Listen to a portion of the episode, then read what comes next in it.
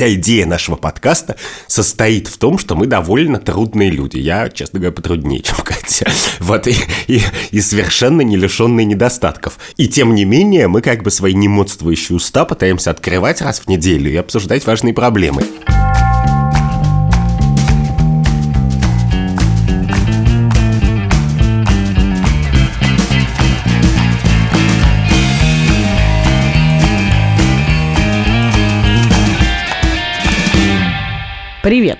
Это подкаст «Так вышло» студии «Либо-либо», и это последний выпуск нашего третьего сезона. И мы его ведущий Андрей Бабицкий. И я, Катя Крангаус. Подкаст в этом виде больше выходить не будет. Но будет осенью в другом формате. И подписывайтесь на нас во всех iTunes, кастбоксах, чтобы не пропустить и сказать нам, что вы думаете о нашем новом формате.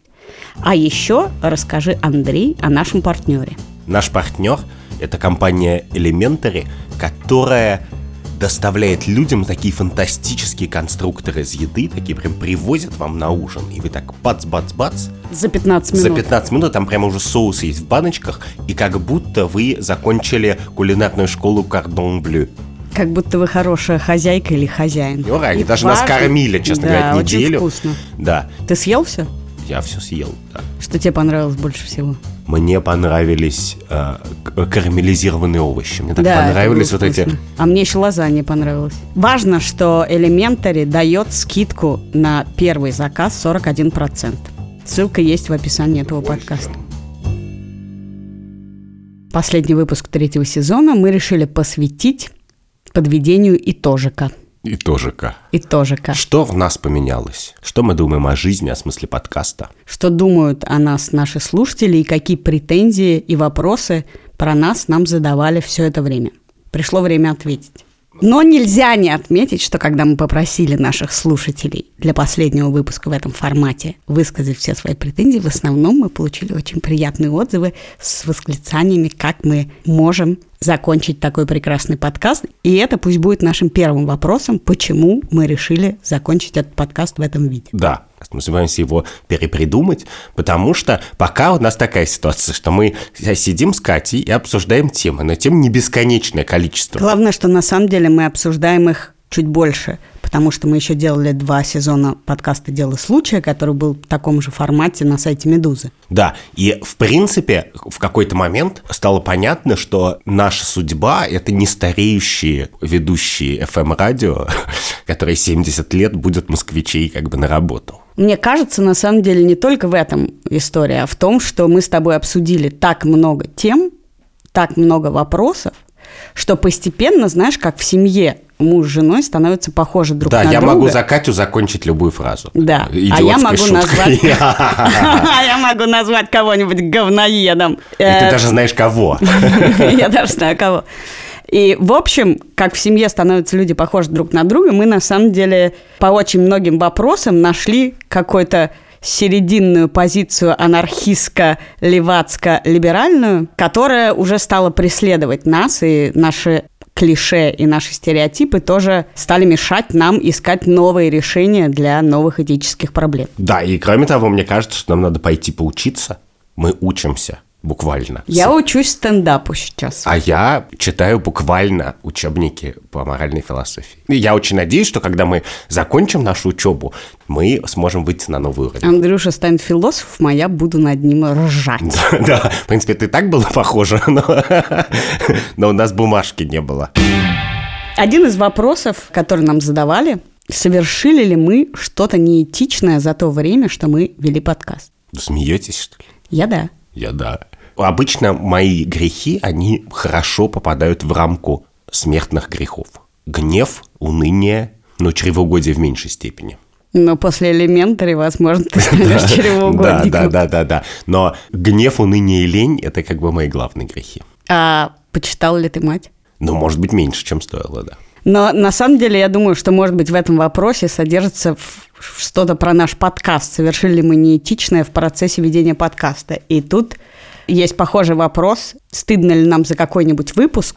И у нас было несколько случаев, когда мы рассказывали истории, которые не были совсем уж публичными, а знали их мы потому, что нам о них сообщили какие-то знакомые люди. Тебе за них стыдно? Ну, как знают уже все наши слушатели, у меня есть некоторые проблемы с чувством вины, я редко его испытываю, но когда я думаю об этом головой, я понимаю, что это не было необходимо. Это не новость, что Путин переделал Конституцию, а кейсы, которые можно было бы перепридумать и заменить. Но у меня нет. Мне обычно, когда мне стыдно или неловко за какой-то выпуск, то просто потому что мне кажется, что мы не доработали, а потому что мы что-то сказали не то. Но тебе было стыдно за альпинистов. Да, мне было стыдно за, альпи... за альпинистов, потому что мы записали выпуск, который, в принципе, как бы в большой степени отражает, мне кажется, многие важные для нас и полезные мысли. Но мне кажется, что, конечно, нам стоило поговорить с альпинистами до этого выпуска, а не после. Ищите на всех подкаст-платформах эпизод подкаста «Так вышло» под названием «И не враг, а так». Можно ли покорять Аверест? Да, на основная наша проблема, которая и была заложена в идее этого подкаста, что я человек с мороза, а ты человек с знанием теории философии, истории философии.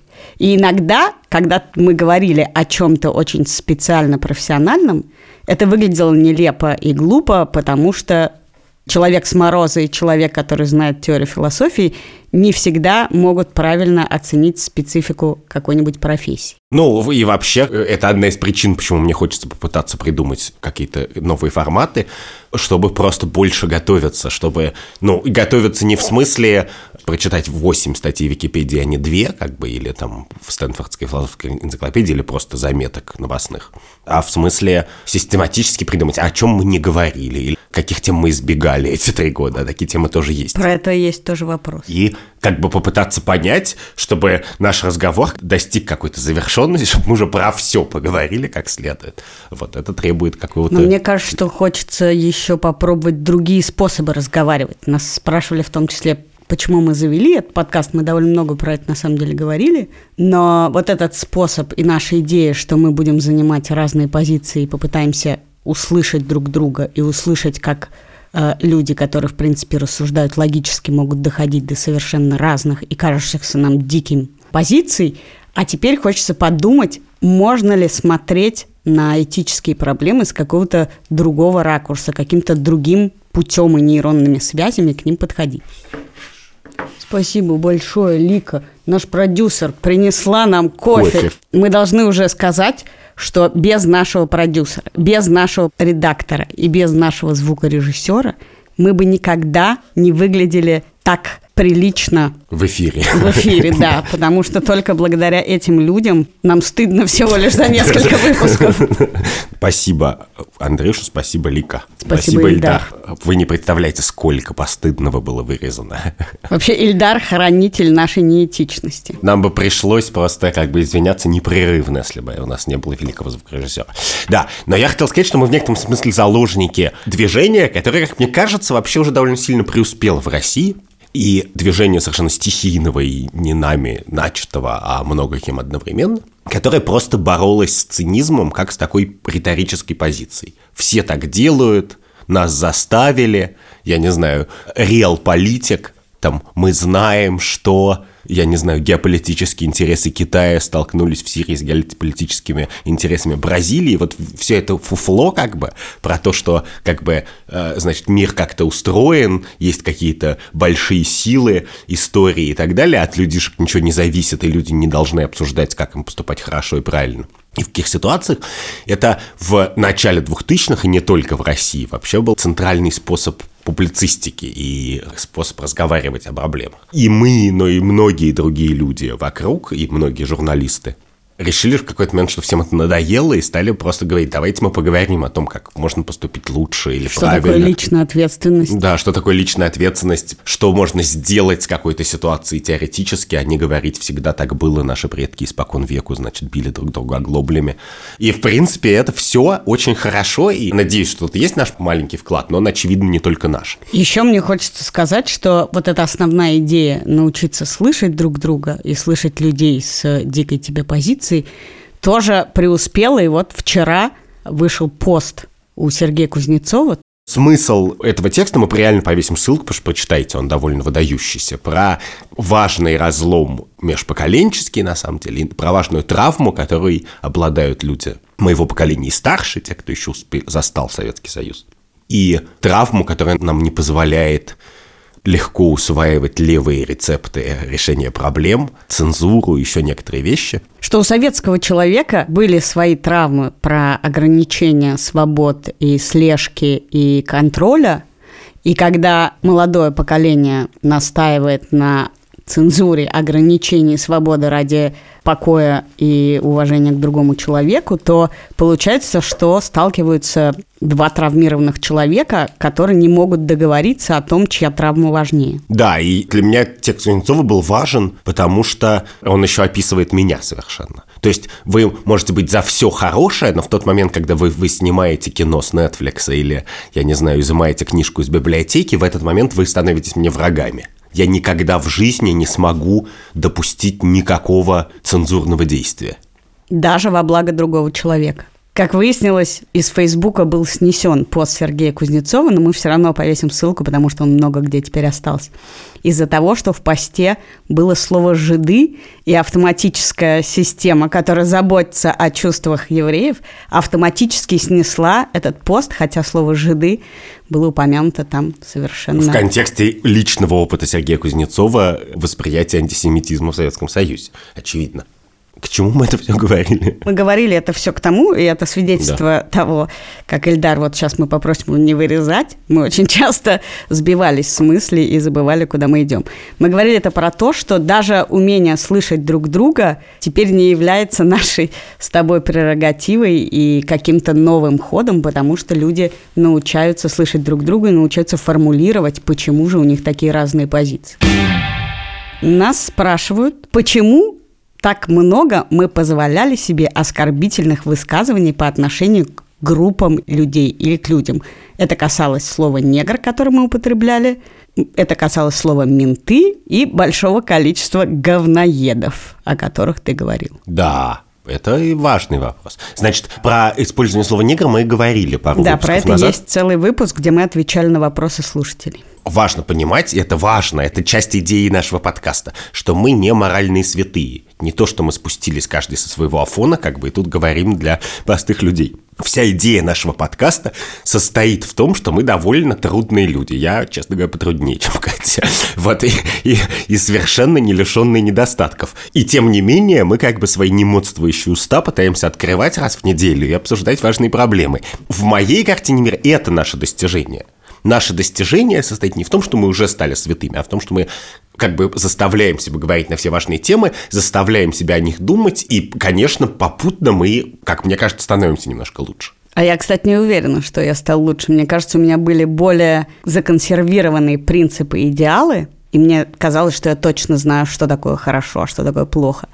А сейчас, мне кажется, у меня стала гораздо волатильнее позиция. И я завела себе не только двойные стандарты, но еще и тройные, четверные, которые меняются в зависимости от э, времени и ситуации. Мне кажется, наши взгляды намного изменились за это время. Ну, я немножко полевел. Мне кажется, и меня это, честно говоря, смущает немножко. Но в смысле это не смущает, а в смысле, что по причинам, которые в частности описал Сергей Кузнецов, для меня настолько во мне зашита ненависть к совку в широком смысле, к совку, к единомыслию, по любому вопросу, к цензуре и так далее, что когда я готов симпатизировать даже какому-то такому действию, хотя бы его обсуждать вслух, как бы для меня это уже сдача позиции. То есть то, что ты говорил, менты и говноеды, это результат твоей травмы, а не желание... Подожди, нет. Тут это важная штука. И у нас еще был вопрос в комментариях, почему я, значит, использую словосочетание «плохие люди» которая, в принципе, не лежит в общей логике нашего подкаста, потому что мы как бы с тобой не любим грех, но не грешника. В целом наш подкаст построен на том, что не люди плохие или хорошие, а поступки плохие или хорошие, и мы как бы пытаемся отличить плохие поступки от не очень. И в целом, конечно же, плохие люди в мире существуют, но в моей картине мира их такое маленькое меньшинство, что, в принципе, это не очень важно. То есть, когда я просто говорю, представь себе плохого человека, я имею в виду, как бы это почти мысленный эксперимент. Но есть реально плохие люди, их на самом деле мало. Я живу из ощущения, что их абсолютное меньшинство. Есть, тем не менее, группа людей, которых я всяко называю плохими словами. И надо помнить, что обычно я это делаю не в отношении групп людей, а в отношении преступных организаций. Это разные вещи. Вот есть человек, он работает в мафии. Он может быть плохой или хороший, но он, как сказать, ну уж точно не святой, если в мафии работает. Но для меня принципиально важно, что мафия – это преступная организация. Поэтому любой человек, который нацепил бэджик мафия, он уже не может рассчитывать на полное мое принятие. Чувак, заходи, как твой рабочий день прошел, много ли ты пальчиков отрезал у людей. И для меня важно напоминать, еще и потому что я анархист, что бывают преступные организации. И это важно. В моем представлении милиция – это преступная организация. Это не то, что плохие люди собрались жарить шашлык. Нет, это разные люди собрались, но целью организации плохие целью этой организации сажать людей в тюрьму просто так, терроризировать население и поддерживать а, автократию. Слушай, но моя позиция другая. Она заключается в том, что бывает что в плохой организации находятся хорошие люди, у которых есть идеалы ловить преступников, защищать людей. И то, что мы обсуждаем, должно не перекрывать людям, работающим в плохой организации, возможности быть честными и порядочными. Ну, это сложный вопрос. Я верю в свободу воли. Мы с тобой это обсуждали относительно Гроссмана, да? Что я верю в то, что у любого человека в любую секунду есть право, и не право, а возможность поступить правильно. И никакая прошлая судьба на самом деле не запрещает этого. Человек с любой сложной карьерой и с любым количеством ошибок в прошлом может в какой-то момент поступить правильно. Об этом большая часть мировой литературы написана. Но при этом мне кажется важным, что если ты работаешь в преступной организации, то, может быть, самое правильное, что надо сделать, это в эту секунду из нее уволиться. А я не согласна. Вот. И в этом наше различие. Да. Да. Есть простой вопрос. Правда ли мы так говорим? Или это заранее написанный сценарий? Ха-ха, как люди переоценивают наше трудолюбие. Но нет, мы ни разу... Нет, было, когда мы делали пилот, который никогда не появился, мы написали с тобой практически все тезисы. Да, и, и ничего, это было отвратительно. Да, ничего искусственней не было, потому что, конечно, когда ты пишешь тезисы, то ты вместо того, чтобы реагировать на то, что говорит и на логику другого человека, начинаешь как бы, как и бывает обычно, когда люди не слышат друг друга, какую-то свою позицию говорить, даже если это никак не коррелирует с комментарием, который тебе оставляют. Важный вопрос касается одного выпуска нашего подкаста, который вызвал максимально негативную реакцию за всю историю наших выпусков. И даже нам сильно стали занижать, минусовать Вау. оценки в разных местах.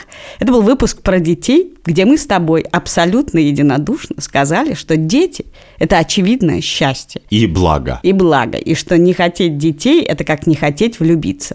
Мы схлопотали за этот выпуск от большого количества современных женщин, которые считают, что дети – это выбор, и совершенно не каждому нужен, и что мы отказались от позиции. И это, кстати, была частая претензия, почему мы не зовем специалистов или людей, придерживающихся других позиций, чтобы услышать разумные доводы, а сами собой решаем, как лучше. Ну, я по-прежнему что... считаю, что дети – это огромное счастье. Я тоже, да. То за этим есть еще некоторый следующий слой, потому что мы на эту тему специально, кажется, не говорили, но это довольно понятно, что мы с тобой, в принципе, верим в какую-то биологическую природу человека что люди вот такие, что как бы в среднем человек скорее хочет вот этого, а не того. Ну, что человек не просто некоторое существо, как бы идеальный всемудрый робот, который придумывает себе все, чего он хочет. А что мы что-то хотим обычно по каким-то довольно историческим причинам, и их надо уважать тоже. Да некоторые из нас и в Бога верят, что должно противоречить позициям большого количества современных людей. Важная вещь, которую хочу сказать, что наши позиции не означают, что мы запрещаем или осуждаем людей, которые делают другой выбор и которые верят в другие вещи. Так вышло, что в этой ситуации мы, как два солнечных зайчика, считаем, что дети – это счастье, и наш опыт очень счастливый. Да. И, конечно, бывают другие люди с другим опытом и с другой травмой, как мы знаем. У нас своя травма, у них своя травма. Мы из многодетных семей, и мы каким-то образом воспроизводим свои идеалы и свое счастливое детство. Ну и если вам кажется, что мы тут не объективны, это смешно. Я уверен, что мы не объективны. Я Если вам уверен- что-то не нравится, то это заложено в концепции нашего подкаста. Ну, во-первых, да. Во-вторых, как бы, ну окей, скажите, что мы не мозгами, а гормонами думаем в данной ситуации. Ну и окей, такое бывает, но поскольку мы уже поставили себя в такую ситуацию, что теперь думаем гормонами, то, значит, вы делаете на это скидку. Возможно, я научила тебя испытывать меньше чувства вины. За детей никогда не испытывал. Надо сказать, что с некоторыми слушателями мы спорили, и нам предъявляли довольно содержательные претензии во ВКонтакте, в Фейсбуке, в личных сообщениях. Нас ругали, мы отвечали, и иногда наши слушатели бывали очень рады тому, что мы не просто сказали спасибо за ваше мнение, оно очень важно для нас, а пытались спорить, и мне приходилось э, говорить, что да, наверное, вы правы, и мы не очень были корректны, или Это были лучше худшие 4 минуты в жизни Кати Канга.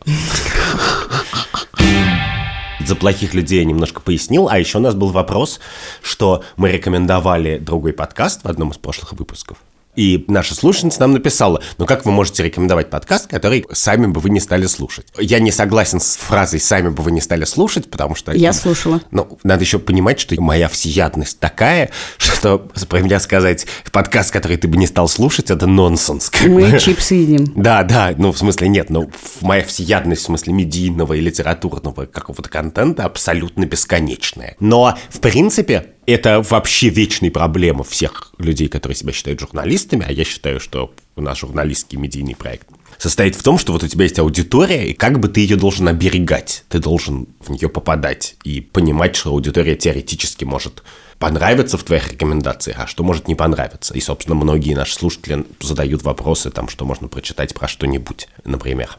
И тут есть некоторая ответственность, и я ее осознаю, что совсем уже странные вещи мы не рекомендуем, да. Даже- И попробуем все-таки попасть в нашу аудиторию на этот раз и порекомендовать подкаст, который мы стали бы слушать и слушали. Да. Этот подкаст называется «Искусство для пацанчиков». Про искусство человеческим языком для таких людей, как я, как раз, которые плохо разбираются в искусстве. В котором музыковед и культуролог Настя Четверякова буквально на пальцах пацанским языком рассказывает про все искусство современное и олдскульное. Не пересказывает Википедию, которую ты уже помянул, а проводит собственные расследования и делится своими открытиями, доказывая, что искусство не для избранных, а для каждого, и в том числе меня. Да, и это, кстати, довольно выдающийся проект даже идеологически, потому что ровно так и должна бы выглядеть популяризация чего угодно. Всем привет, меня зовут Настя Четверякова, и это подкаст «Искусство для пацанчиков».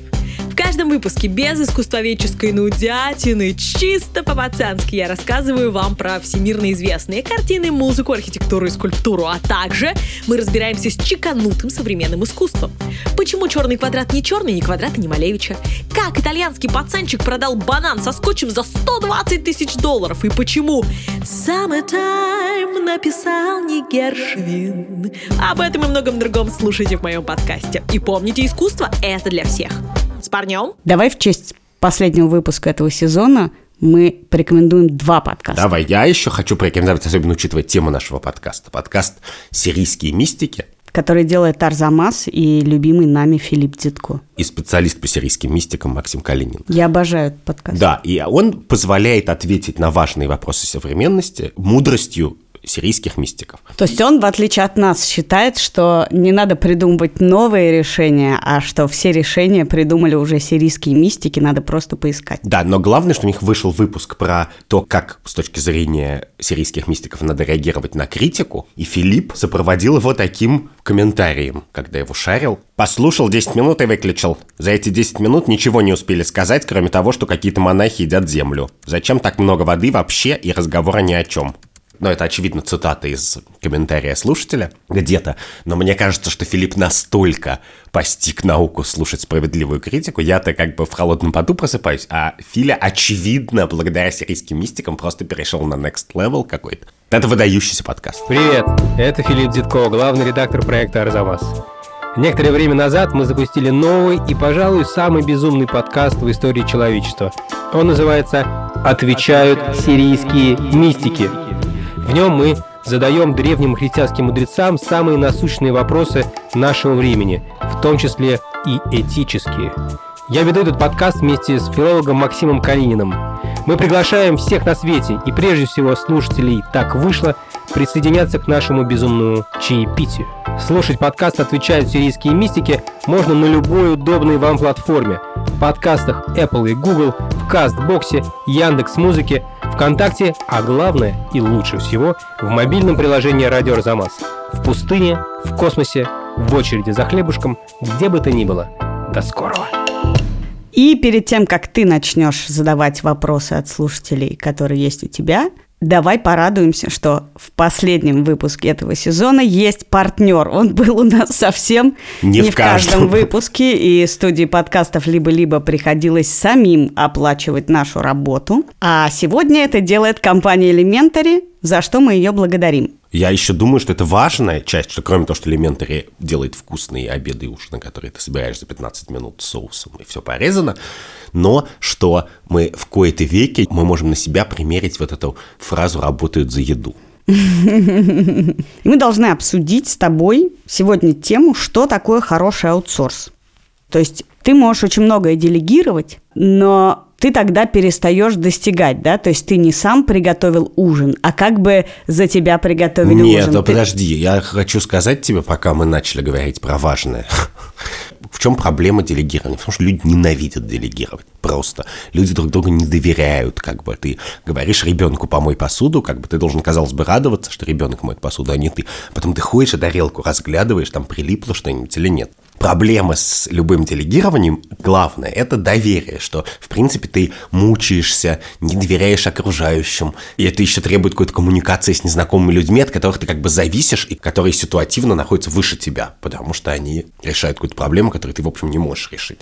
И мне кажется, что главное в этом это ровно вот это осознание, насколько это трудный психологический процесс, не каждому дающийся. Очевидно, что люди, которые хорошо делегируют, они как бы управляют мировыми корпорациями. Вообще обычный человек плохо делегирует. И поэтому мне кажется, идеальный аутсорс – это такой аутсорс, который как бы это учитывает. Человек, который нужно делегировать, и он понимает, что кроме того, что он должен решить все твои проблемы, он еще должен сделать это как бы деликатно и не ранить твоих чувств, потому что ты, лежа на диване, очень страдаешь из-за того, что ты должен вступить в эти сложные, новые, неожиданные отношения. Но интересно, что есть разный аутсорс, да, ты можешь заказать готовые обеды. И тебе привозят готовый обед. И ты, наверное, в этот момент как бы перекладывая из пластикового судочка на тарелки, а я, например, даже не перекладываю, когда это делаю, а просто пластиковой вилкой ем. Ты чувствуешь, что ты совсем не хозяйка. А когда тебе присылают набор, то ты за 15 минут готовишь и чувствуешь, что ты все-таки предпринял усилия, что все-таки на кухне у тебя немножко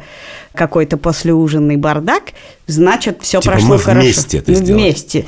Мы как бы сняли с тебя ответственность, но на самом деле ты тоже хороший. Поскольку мы живем после карантина, и у меня очень большой теперь опыт, ну, в смысле, многократно возросший опыт общения с аутсорсом, доставкой и так далее, я хочу сказать такую вещь. Например, у всех есть такой опыт, когда ты заказываешь что-то в интернете, и тебе перезванивают. Ты говоришь, чуваки, я вам дал свой адрес. Я всегда злюсь очень. Я говорю, Я чуваки, тоже злюсь, я дал что- адрес, подъезд, код, как бы все, но вы можете не перезвонить. Они говорят, мы перезваниваем.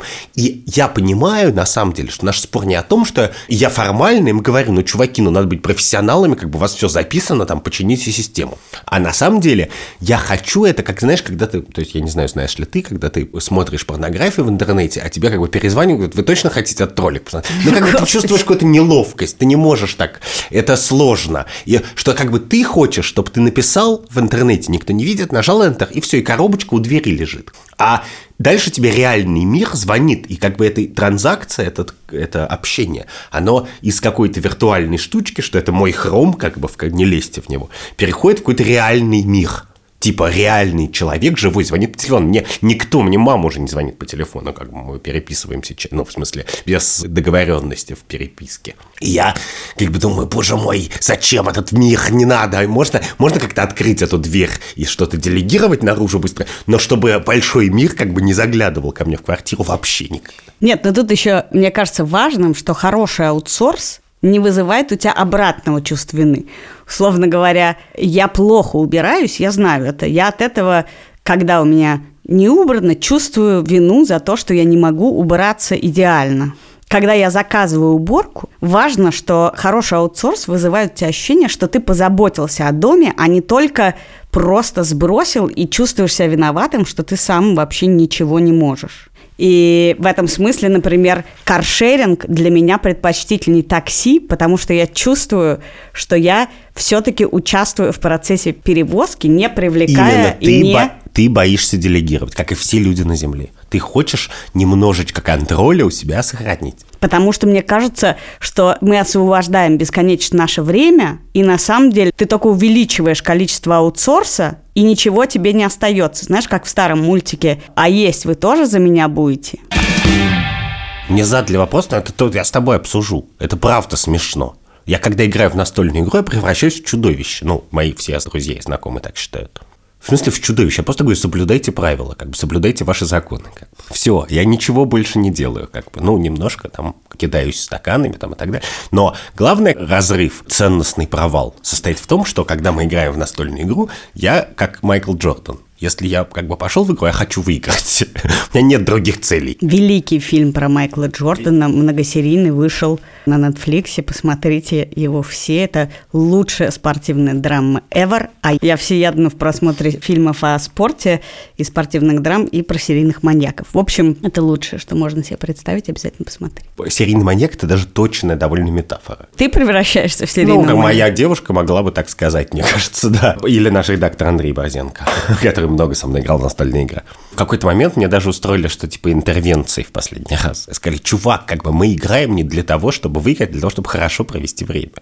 Я говорю, ну да, но способ хорошо провести время – это выиграть.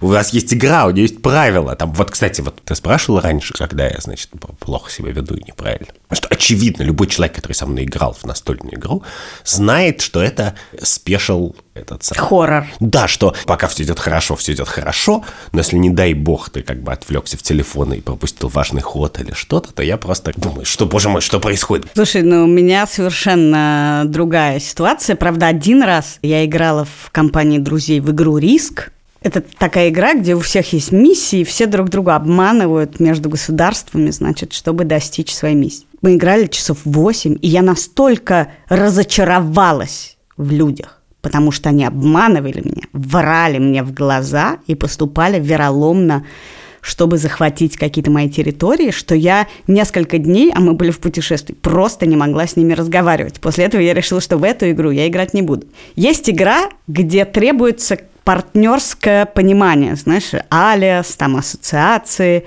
codenames такие. И в них, конечно, ты бесишься, когда ты говоришь какую-то очень точную, очень Вот! правильную Вот! ассоциацию, а этот тупица не понимает. Не понимает, еще сидит в Фейсбуке. Вот что меня бесит. Это действительно раздражает. Чувак, мы с тобой как бы выросли вместе. Я тебе говорю такую правильную, не знаю, звуковую ассоциацию, а ты тупишь. Но в остальном, поскольку я человек, который любит жулить и припрятать как бы несколько ресурсов в колонизаторах или подглядеть, не знаю, в онлайн что где когда в Гугле, то я не могу осуждать людей, которые осуждают тебя за то, что ты портишь своими правилами людям удовольствие. Потому что мое удовольствие всегда немножко кого-нибудь навздуть. Даже если я не выиграю. Это я понимаю, это цель. Но больше всего я не понимаю, когда люди говорят, давайте поиграем в игру, а на самом деле они не хотят поиграть в игру, а просто хотят поговорить и посмеяться. Ну так можно тогда говорить и смеяться, в чем проблема? Слушай, а у тебя никогда не было раздражения от того, что ты там играешь в мафию, а у людей появляются, знаешь, какая-то медсестра, там вместо того, что Ой, есть это ужасно, мафия да. и честные люди, и может быть комиссар катания обычно, а начинаются какая-то медсестра, следователь, спасатель, какая-то херова туча бессмысленных ролей, и ты не можешь объяснить им, как бы, что это так. Или игра есть «верю, не верю», знаешь? Знаю. когда ты должен обманывать картами. И есть правила, по которым ты должен открыть все карты, которые человек тебе положил. И это так тупо, и это настолько нарушает всю идею этого блефа. Да, э, наш редактор Андрюша нап- напоминает, что кроме этого и даже камень, ножницы, бумагу, самую лапидарную и великую игру на Земле как бы умудрились испортить лишними сущностями. Карандаш, огонь, вода. Но, короче, про настольные игры надо, мне кажется, просто специальный выпуск писать. это очень важная для всех людей вокруг меня симуляция реальности, и почему-то все считают, что это симуляция дружеского общения, а я считаю, что это симуляция как бы войны. У меня нет другого места повоевать. Я пацифист. Знаешь, возвращая это к нашему подкасту, мы можем честно признаться, что ты очень часто раздражался на меня за то, что я действую не по правилам дискуссии, которые ты задавал, и что ты, как который рассуждал с точки зрения логичной моральной философии, получал от меня все время как бы тычок в бок и просто не мог понять, как я могу таким низким бессмысленным аргументом с тобой спорить. Это правда, да. Но это, кстати, вообще вечная проблема. И тут я должен себя повинить, потому а что... я тебя поблагодарить. Вот. Нет, но тут важная штука, что вообще устанавливание правил, это, конечно, как мы теперь знаем, после, значит, 200 лет марксизма, это практика власти. Ну, тот, кто говорит, мы разговариваем по моим правилам, он заранее в выигрышной позиции, и это как бы такой способ навести свою власть. Но в случае достольной игры, блин, эти правила не я придумал, их на меня спустили, как бы. Я просто их энфорсю, я просто как бы маленький плохой грязный коп. Ну что ж, я надеюсь, в следующем сезоне ты научишься расслабляться и позволять людям нарушать правила, потому что, мне кажется, выходить за правила – это точно очень важное умение, и правила нужны, конечно, чтобы мочь их очень изящно нарушать. Ну, придумаю какой-нибудь загончик, гейт-парк, в котором можно будет как бы 14 секунд нарушать правила. Ну что же, пришло время поблагодарить еще наших патронов на Патреоне. Не волнуйтесь, ваши деньги не уйдут в никуда. Мы выпустим следующий сезон. Вы прекрасные люди, и мы всех вас ценим и благодарим. Все остальные могут подписаться на Patreon и следить за новыми выпусками, которые там появятся раньше, чем везде. Подписывайтесь на нас в iTunes, Spotify, CastBox, Яндекс Музыки и Apple подкастах. Давай еще раз преклонимся перед нашим продюсером Ликой Кремер. Да, это правда. Лика просто спасла, спасла нас от закрытия много раз. Этого никто не видел. Лика – великий продюсер, который позволяла держать нас вместе, даже когда мы отказывались больше разговаривать друг с другом. Андрей Борзенко, наш редактор, позволял нам не скатиться в пошлость, глупость и мрак. Чаще не позволял. Хотя иногда, кажется, с наслаждением следил за нашим Да, мне падением кажется, на это дно. нужно. Тебе нужно такого редактора всегда иметь, который испытывает некоторое злорадство. Думаешь, ха облажался, чувак. Тупые. Да, да, да, да, да, это хорошее. Ну и великий Ильдар Фатахов, наш звукорежиссер, который появился, когда мы начали делать подкаст «Так вышло» и написал во ВКонтакте, слушайте, ну у вас э, такой дерьмовый звук. Я просто э, очень интересно вас слушать, но это невыносимо. А ты ответила, Ильдар, вы думаете, у нас только звук дерьмо? Нет, что ты Нет, ответила? я ответила что-то, что позволило Эльдару не только приехать из Ноябрьска в Москву, но и стать самым незаменимым сотрудником студии подкастов «Либо-либо». Мы его очень благодарим, мы очень рады, наши слушатели, что вас так много, что вы не только замечаете логические прорехи, но и многие из вас говорили, что мы помогли вам начать думать о каких-то темах по-новому. Чтобы вы поняли, насколько плохой человек, я уже 40 секунд думаю шутку про Июльск.